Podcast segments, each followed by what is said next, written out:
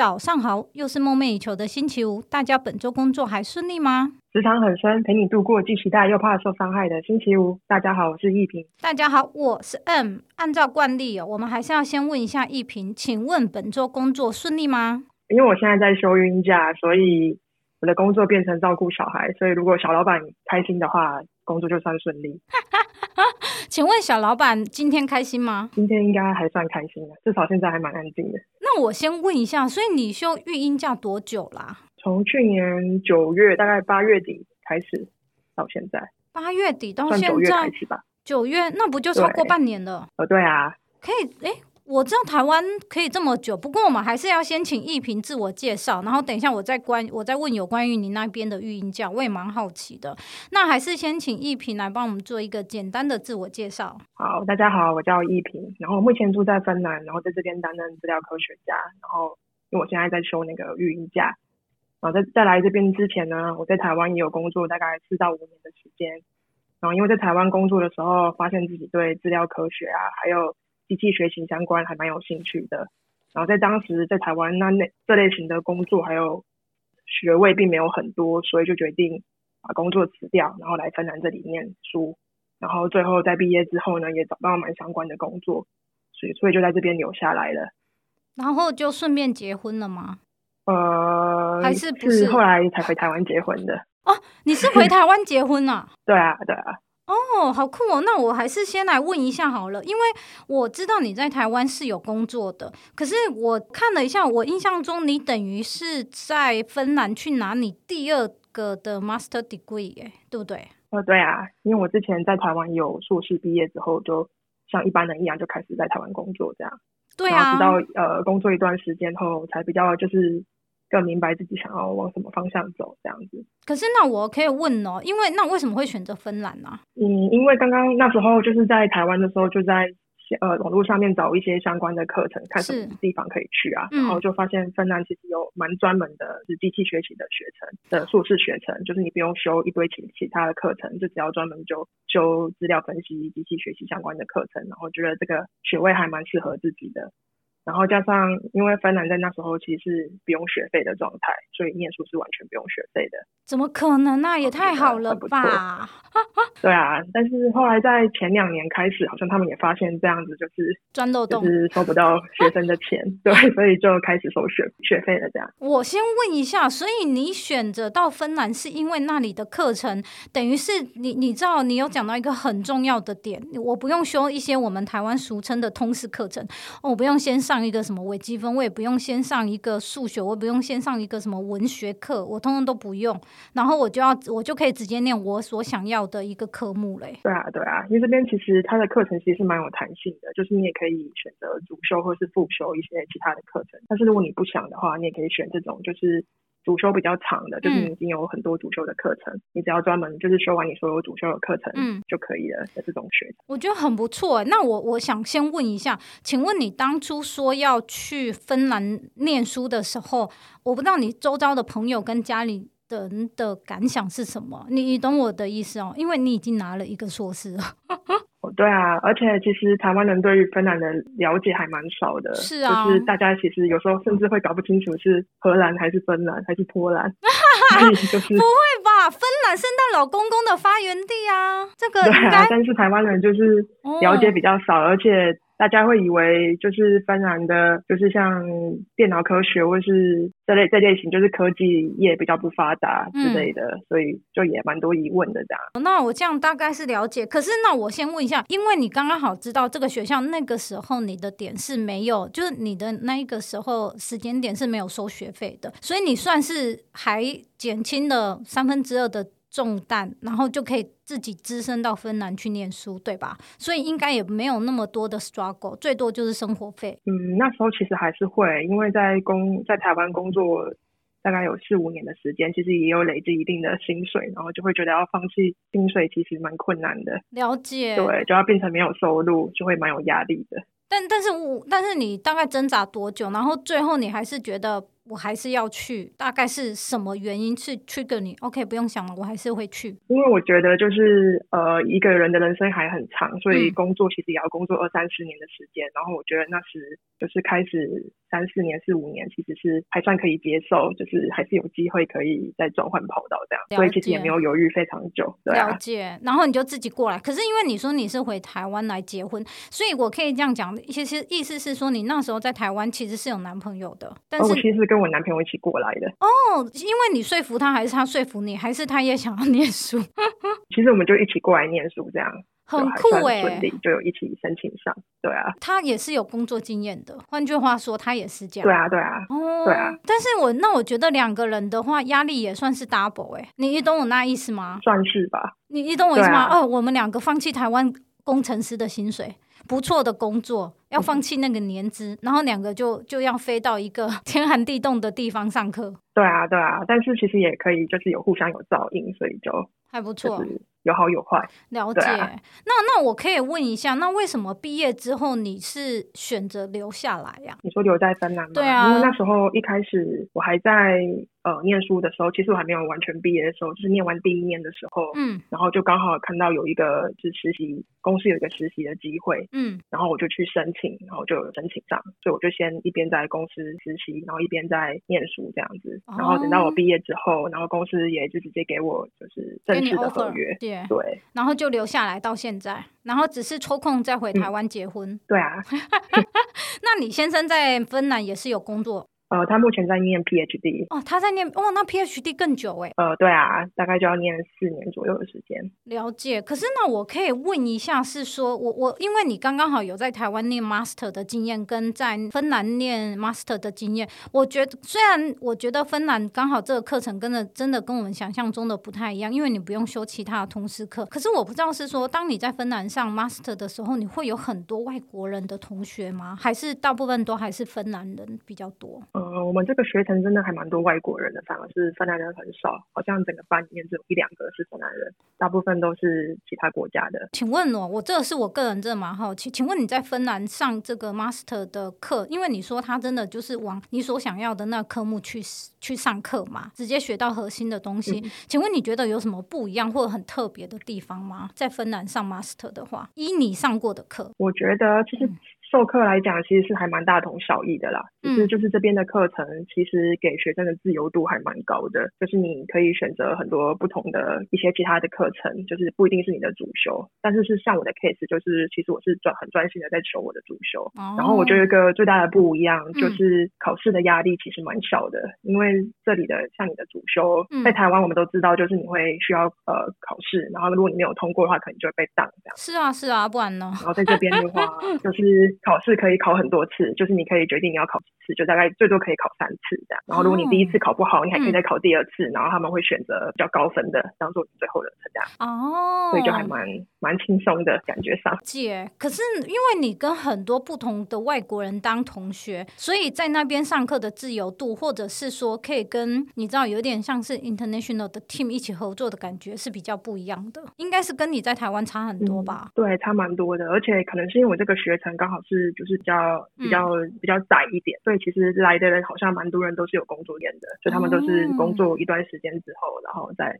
再过去，所以感觉就是会比较有动力念书的感觉，嗯、因为你一开始就是如果你直接念硕士，可能就是会交婚啊之类的。哦，我完全可以理解，但是因为我个我我有一点好奇的地方，因为你说你在那边是担任呃资料科学家嘛，可是因为你有提提到是说你的 master 念的是 machine learning，我以为这个是两个不一样的东西耶，因为我以为 data scientist 是在做资料分析，然后 machine learning 的话就是有点像演算法，是吗？你你懂我哪意思？是吗？就是你有很多很多的资料，嗯、然后你去分析，那为什么会跟 machine learning 是一样，是是一样东西啊？我觉得像其实资料科学其实涵盖的领域非常的广，就像资料分析其实也是它的一部分，然后还有一些，比、嗯、如像说资料处理啊这些的，然后像演算法其实也是资料科学的一部分。然后根据你的公公司还有你的工作型的形态，可能有些工作会用到比较多演算法的部分。嗯，像我现在待在公司就是用到比较多演算法，然后像有些工作像说资料工程师啊，或是资料分析啊，分析师的话，可能就会用到多比较多分析或是资料这一。那所以你就是要去写 code 吗？Machine Learning 的意思是这样？呃、需要啊。因为我印，因为我可能跟我刻板印象比较不一样，是因为我以为很多的资料分析或者是资料科学家，他其实是在做分析，着重于在分析，着重于在什么 R 啦、Python 啊，类似哪一种的？呃，其实会耶，就是我们蛮多用到，目前都是用到比较多的 Python。然后我们会需要去建模型，嗯、然后来做一些预测啊，嗯，或是分析之类的。了解。但是我现在想要先问一个问题哦，那为你从去年到去年八月，呃，去年九月到现在，你在休育婴假是可以这么久？因为我印象中我们台湾的话好像是可以，但是好像是两年吧，好像是一胎两年吧，嗯、第二胎。可是两两个好像要 under 三岁吧？对啊，所以这边的话，其实它是这边的话，好像如果是有给薪的育，大概是有分成产假跟育婴假。然后如果有给薪的部分的话，嗯、大概像产假的话，其实是可以休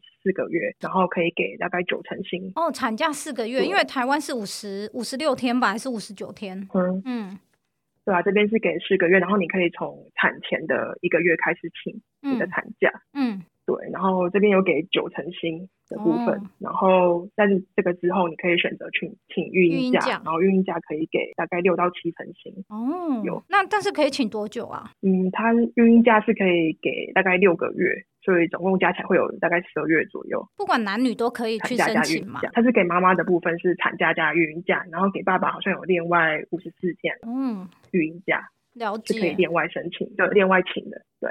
但是你，我比较好奇，你你有打算什么时候回去上班吗？应该是打算在夏天来的时候吧，就是大概七月底或是八月的时候去上班这样。你小孩现在多大？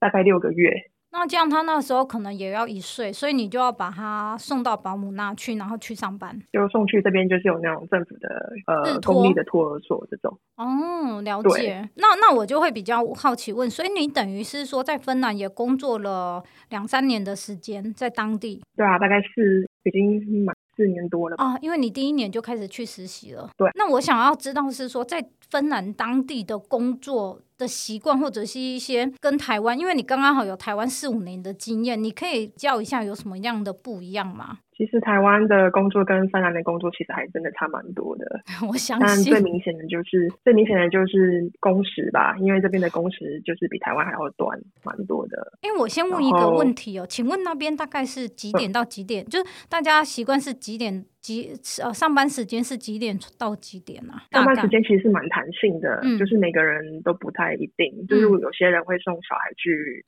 那个托婴的话，托婴中呃托儿所的话，大概是八点九点会来，嗯，然后三四点会下班。哦，然后如果没有小孩的人，可能就是会十点才来公司，可能待到五六点这样。姐，但是六日也一样是周休的嘛？对对对，可以继续讲有哪些不一样，因为我只是想要先了解一下工时方面呢、啊。对啊，工时大概一天是工作七个半小时，然后其实来的时间跟回去的时间是有弹性的，嗯、就是可以自己决定。嗯，但就是看一下你有没有需要参加会议。嗯，如果没有的话，其实你可以自己选择。像有一些，像我有一些同事其实是有小孩的，那他就是必须要早一点去把小孩接回家。这样子的话，就会选择三四点的时候，或者两三点的时候离开，嗯，然后晚上跟小孩睡了之后再继续工作，嗯，就只要有补满你自己的工时就可以了。对，了解。那除了工时方面比较不一样之外，还有其他的不一样吗？除了工时以外，当然这边的假期也是比较长的，就是一年大概会有。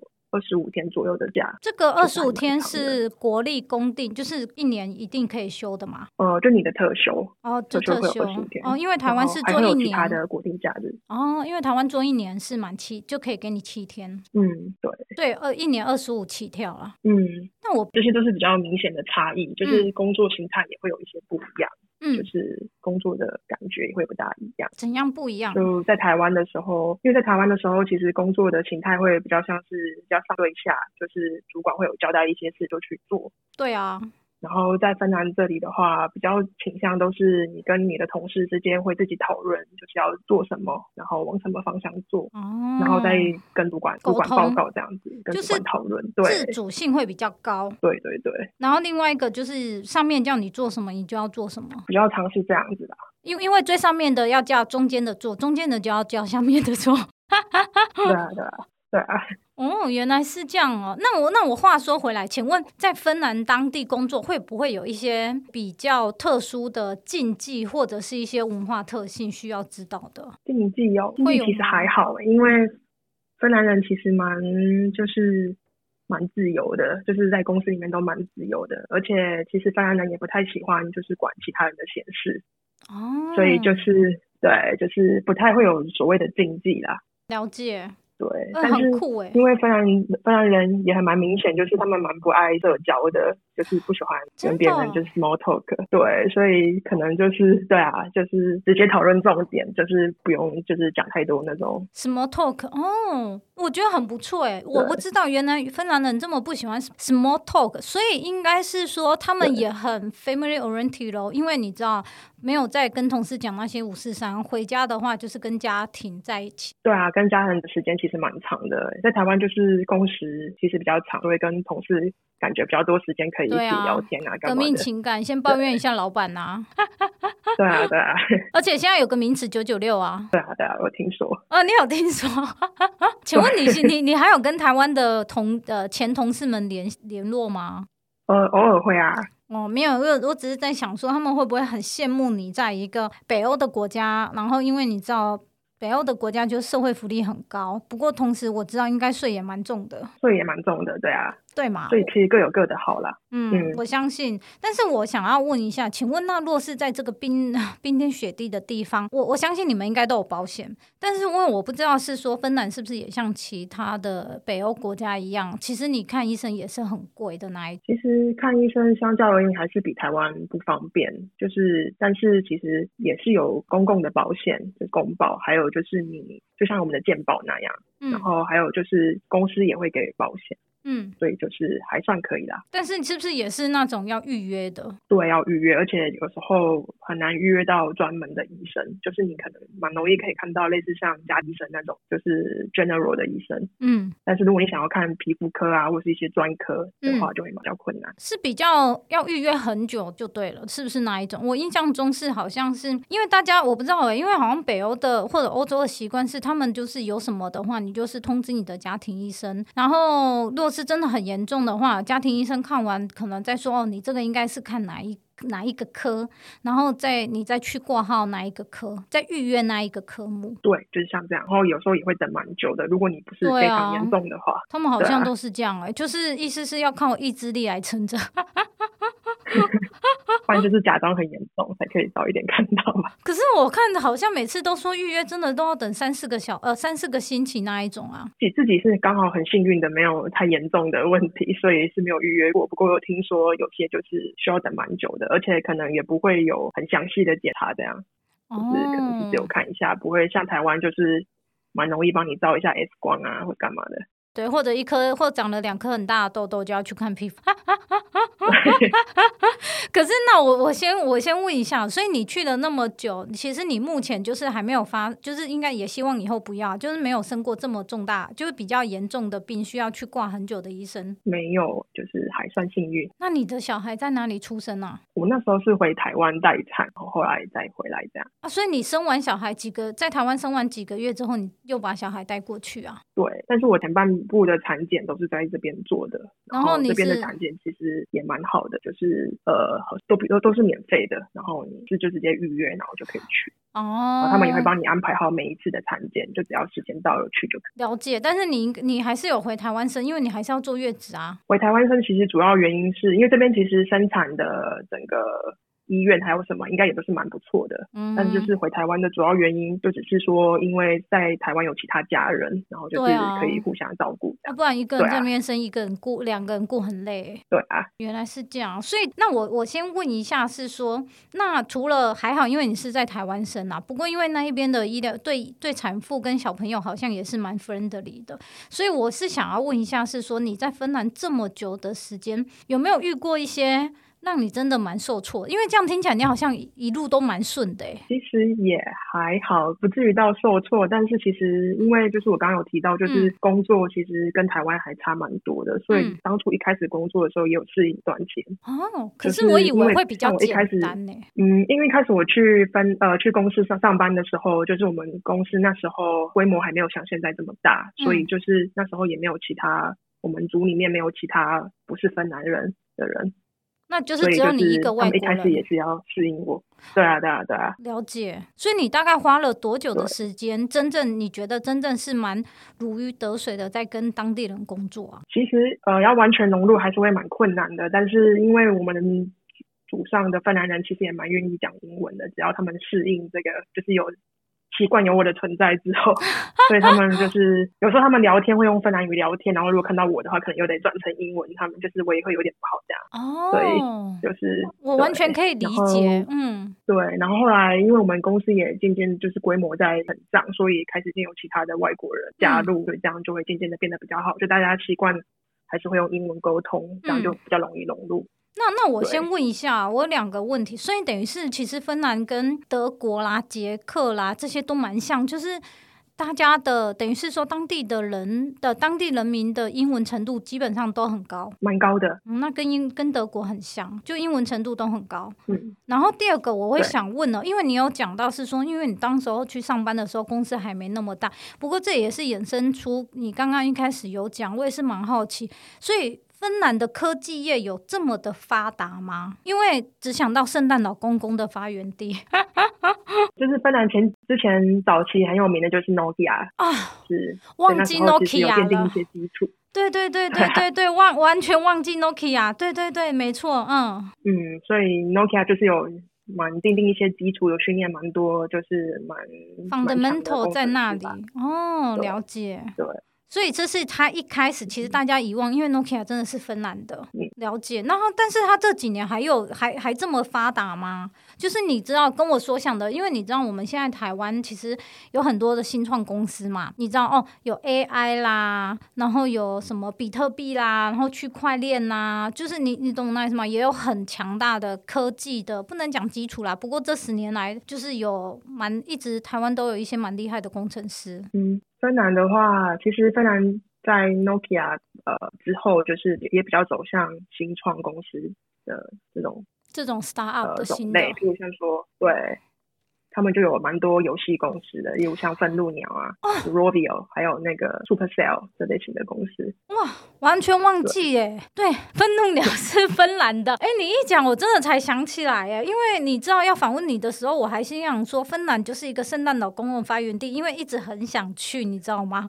所以一直在脑中就是，哎，要去芬兰，因为要去圣诞老公公的地方。哇，真的完全忘记耶！哇，那它真的是科技很发达哎。可是我想要再问一个问题，因为其实我自己有注意，其实但是这几年其实中国人在那边也是蛮多的，还算有看到，对？不确定有没有非常多，因为我是发现这几年是这样子的，嗯、所以我这时好奇了。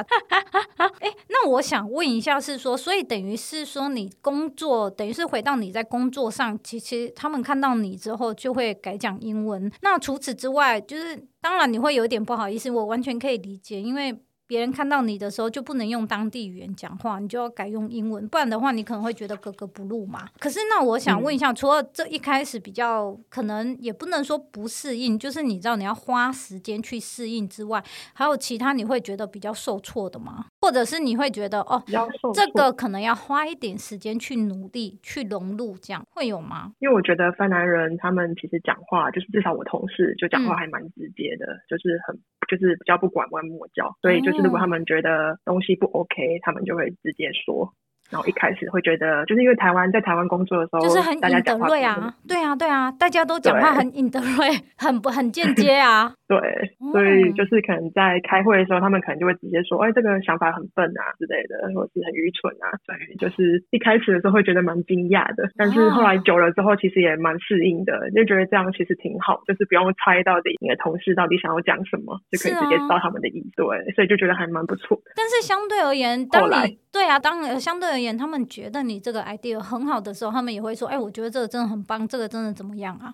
也是类似这样吗？对对，就是如果你被夸奖的话，你会觉得他们应该是很真心的，就是你不会想说会不会是好听话这样子。哦，天哪，我不知道芬兰人原来是这样，因为不喜欢 small talk，但是又很直接。对，哇，我觉得真的很不错。我同事是这样，对。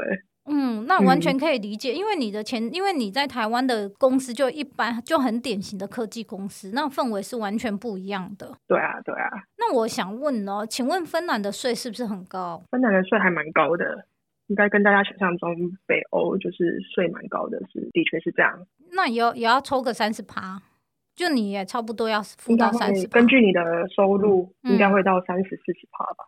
哇，这么高的有可能。可是因为相对而言，它的社呃社会福利比较好，社会福利是还算不错，就是包含像我刚刚提到的育婴假，还有一些像产检啊。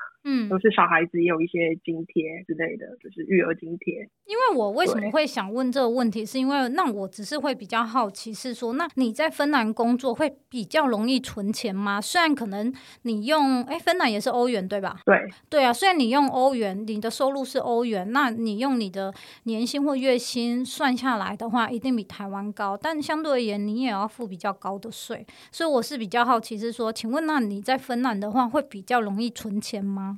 其实我觉得不见得哎、欸，因为其实芬兰这边除了税很高以外，就是花费，就是物价也比台湾高蛮多的。嗯、所以如果你在去市场买菜的话，其实菜的价格都还蛮高的。嗯、然后另外就是呃，就是你有去餐厅吃饭，那就更是非常的贵。哦，所以就是整体而言，不会，其实不会存下比较多钱。对，我忘记它的物价是很高，可是因为我知道是北欧很多。的国家其实是你自己煮，可能还比较划算一，因为你去餐厅是比较贵的。然后你是不是也要给小费？呃，这边不用给小费。哦，那你不用给小。这边至少芬兰不用。呃，芬兰不用给小费，但是你吃一个餐厅就要大概多少起跳啊？如果是一般的晚餐的餐厅的话，嗯、通常应该都要三四十欧起跳吧，很普通的餐就要这样。那我也蛮好，如果是更高级，当然更贵，更贵嘛。对。那我也蛮好奇的，请问在你上班的时间，嗯、你们中中餐是不是大家都还是跟我们所想象一样？因为我知道很多欧洲的国家。大家的上班族都蛮常是自己带 lunch 去的，就比较像是轻食那样。呃，我们公司是还好，就是我都几乎都是跟同事一起出去吃。然后因为这边如果是在上班区域的话，就公中午会有那种商业午餐，嗯、所以大概是十欧到十二欧左右。哦，那这个倒是还好。对啊，那商业午餐倒还好。所以原来不是我所想象，嗯、因为反正你都还会出去跟。跟那个同事吃，对，大部分都会跟同事吃，然后有时候公司中午也会有一个月有一次会有呃午餐供应，这样就是让同事可以联络感哦，对，就是会有午餐供应。那我我可以问一下，请问你现在的公司的产业是什么啊？我现在公司是比较偏向游戏业，游戏、嗯、产业就是游戏平台，就是哦，不是像不是像愤怒鸟那样，但是它是一个平台，对。哇，有点难。平台是意思是说，我上这个东西，我上这个网站去，有很多的游戏可以玩。呃，不是，就是它是用来开发游戏的一个软体，就是游戏开发游戏的平台，这样。好硬哦！但是我们在芬兰这边做的，跟就是比较是属于，因为这我们的总公司应该是在美国，然后在丹麦也有，然后在芬兰这边主要是在做一些像是 monetization 相关的，就像是广告啊。类型的哦，那我比那我因为我想要顺便带入，那请问你的工作会是什么？你的工作要去收集资料来分析吗？我们的工我的工作其实主要就是在做那种推荐系统，嗯、例如像就是推荐一些游戏，就是当你在玩一个游戏的时候，有可能你会看到一些广告，是啊是啊，就是一些其他游戏，是啊，然后就是我们会做这些推荐系统，就是根据你玩的游戏还有你的。年龄嘛？就是你的行为来决定，对对对对对，行为之类的决定你喜欢，你可能会喜欢什么样的，然后然后去推荐哦，因为这也是分析的一种啊。对对对。哇，也是很酷哎，嗯，还还 OK 啦。我想问哦，请问你在芬兰的首都对不对？我是对，我的公司是在赫尔辛基，然后我现在是住在就是另外隔壁的一个隔壁的叫做 Espoo 的地方。因为我记得赫尔辛基也是蛮贵的啊。嗯，赫尔辛基，比如说物价嘛。对啊，我印象中啦，因为我没有去过。跟北欧其他国家比起来算还好，但是跟其他、嗯、如果是跟西欧还有东欧比，嗯，也算是贵吧。嗯，因为我想问的是说，请问会不会有，就是在那边的台湾人多吗？会不会会不会有台湾人的聚会啊？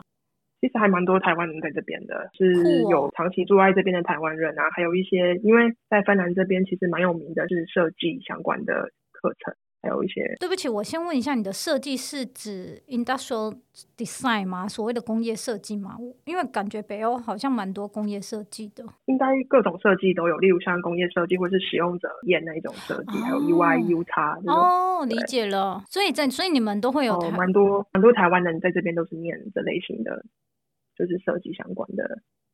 课程课程的学程，嗯，所以也会去聚餐。我们之前好像会有，像之前疫情前的话，可能农历年啊，或是一些端午节啊，一些台湾的呃节节日的时候，也会有一些聚餐。哦，因为现在因为这一年这一年都是疫情，对，对，所以已经就是比较比较少有听到这种聚餐。那我也顺便想问一下，因为毕竟我们是在台湾嘛，因为已经呢就是很正常的生活很久，所以我想问一下，请问假设你现在是有在上班的话。嗯，不能不能那么讲，应该先问是说，请问你们现在疫情的话，也是很多的店家会关门吗？就是也是有限制令啊，有宵禁啊这种的吗？现在就是像至少，因为在那个三月的时候，就是芬兰这边的疫情还是蛮严重的，所以那时候政府有规定，就是像那时候餐厅都是不能业，嗯，不能内用，可能可能可能可以外带，OK，对，然后可能有一些封城啊，就是像你不能离开这个。就是哦，这个区还有 Espoo 这一区，嗯，对，其他就还好。就是餐厅通常都没开，然后好像也禁止，就是一些像是一些运动啊，就是。健身房，因为像我之前会跟其他对健身房也是关闭的，然后我之前也有参加那些一些球队啊，或是一些运动队，然后那些都是不能不能就是不能都是关的哦，了解。对，所以已经等于是三月份的时候也是开始是这样的。我记得三月是这样的，好像说这个月四月份可能要渐渐可以解禁吧，就是因为。新增案例有一点点下降哦，所以就有解禁。对，那我但是我现在就是在休育婴假，嗯，所以就其实也很无感。没错，但是我另外也想讲，因为假设有那么多台湾人在那边念设计，我这个这个问题不是有关系我们自己台湾的，我是想要知道是说，那芬兰这个国家对外国人是 open 的吗？是好找工作的吗？这个问题其实还蛮多台湾人在讨论，就是，啊，真的，因为就是。比起北欧的其他国家，我觉得芬兰不算，嗯、比起他们还还比较不开不开放一点，因为他们可能不像瑞典那么习惯外国人，所以就是他们可能对外国人比较没那么开放，然后很多工作的要求其实都会要求要芬兰语，然后因为芬兰语是非常难学的一个语言。嗯所以很多人可能就过不了这一关。哦，原来是这样啊！因为我在想，为什么是因为，因为我不知道，真的不是很了解芬兰，我真的只知道它是圣诞老公公的发源地。可是你像那个捷克啦、匈牙利啊这些地方，它是很 open 外国人去的。那瑞典呢？瑞典好像也是，因为这几年有很多的，我只知道瑞典是不能说我很了解，我只能是说好像就是会有一些外国人，可是他是不是真的 open，我就不知道了。嗯，我觉得芬兰这几年也有在渐渐想要改善这个问题，因为毕竟他们自己的人口数蛮少的，所以有很多很多工作机会，然后其实你并没有这么多的人可以可以工作，嗯，所以他们其实也会希望吸收一些外国人，加上他们其实也会有少子化这些问题，哦，他们也会有就，所以他们也会对，所以他们也蛮希望可以吸引一些外国人来这边工作，然后居住，但是有些工作其实。就是会蛮难的，因为嗯，毕竟芬兰语在当地芬兰语工作还是蛮需要的，所以如果你不是在软体业的话，嗯，可能其他行业就会蛮需要用到芬兰语。嗯，理解。那我也蛮好奇，请问一平，你自己在芬兰待这么久，你有没有最享受或最喜欢在芬兰做什么事的？最享受，其实，在芬兰这边就是。因为芬兰这边就是呃四季很分明嘛，所以就是你每个季节都可以做不一样的事情。例如像冬天的话就可以去滑雪，嗯嗯，然后夏天的话就可以，就是因为夏天其实蛮短的，但是天气都很好，所以就是可以，例如像去，就是这附近有很多小岛，你可以坐船去小岛上面玩啊，去烤肉啊，然后可以划独木舟啊之类的，就是还蛮多大自然的。所以如果整体而言的话，我觉得蛮享受的是，就是享受这边的大自然吧。很不错哎、欸，我不知道芬兰有这么多小岛。对啊，因为芬兰其实靠，就是我们在的地方赫尔辛基这一区其实靠海的，嗯，所以附近有蛮多岛屿。对，那我可以问一下，也是酒比水便宜吗？酒这边蛮贵的，哎，真的哦？因为这边的酒其实不能在一般的超市里面买到，就是比较呃酒精浓度比较高的酒，除了啤酒以外的是不能在超市里面买到，必须要去他们的那个专卖局，有点像台湾的烟酒专卖局那种感觉去买。对，然后就会价格会蛮高的，因为税金蛮重的。哦，难怪它的物价也很高，因为它连因为很多，可是因为很多北欧地方酒比水便宜。不会，因为这边的酒其实就是因为税金很重的关系，所以其实蛮多人会在。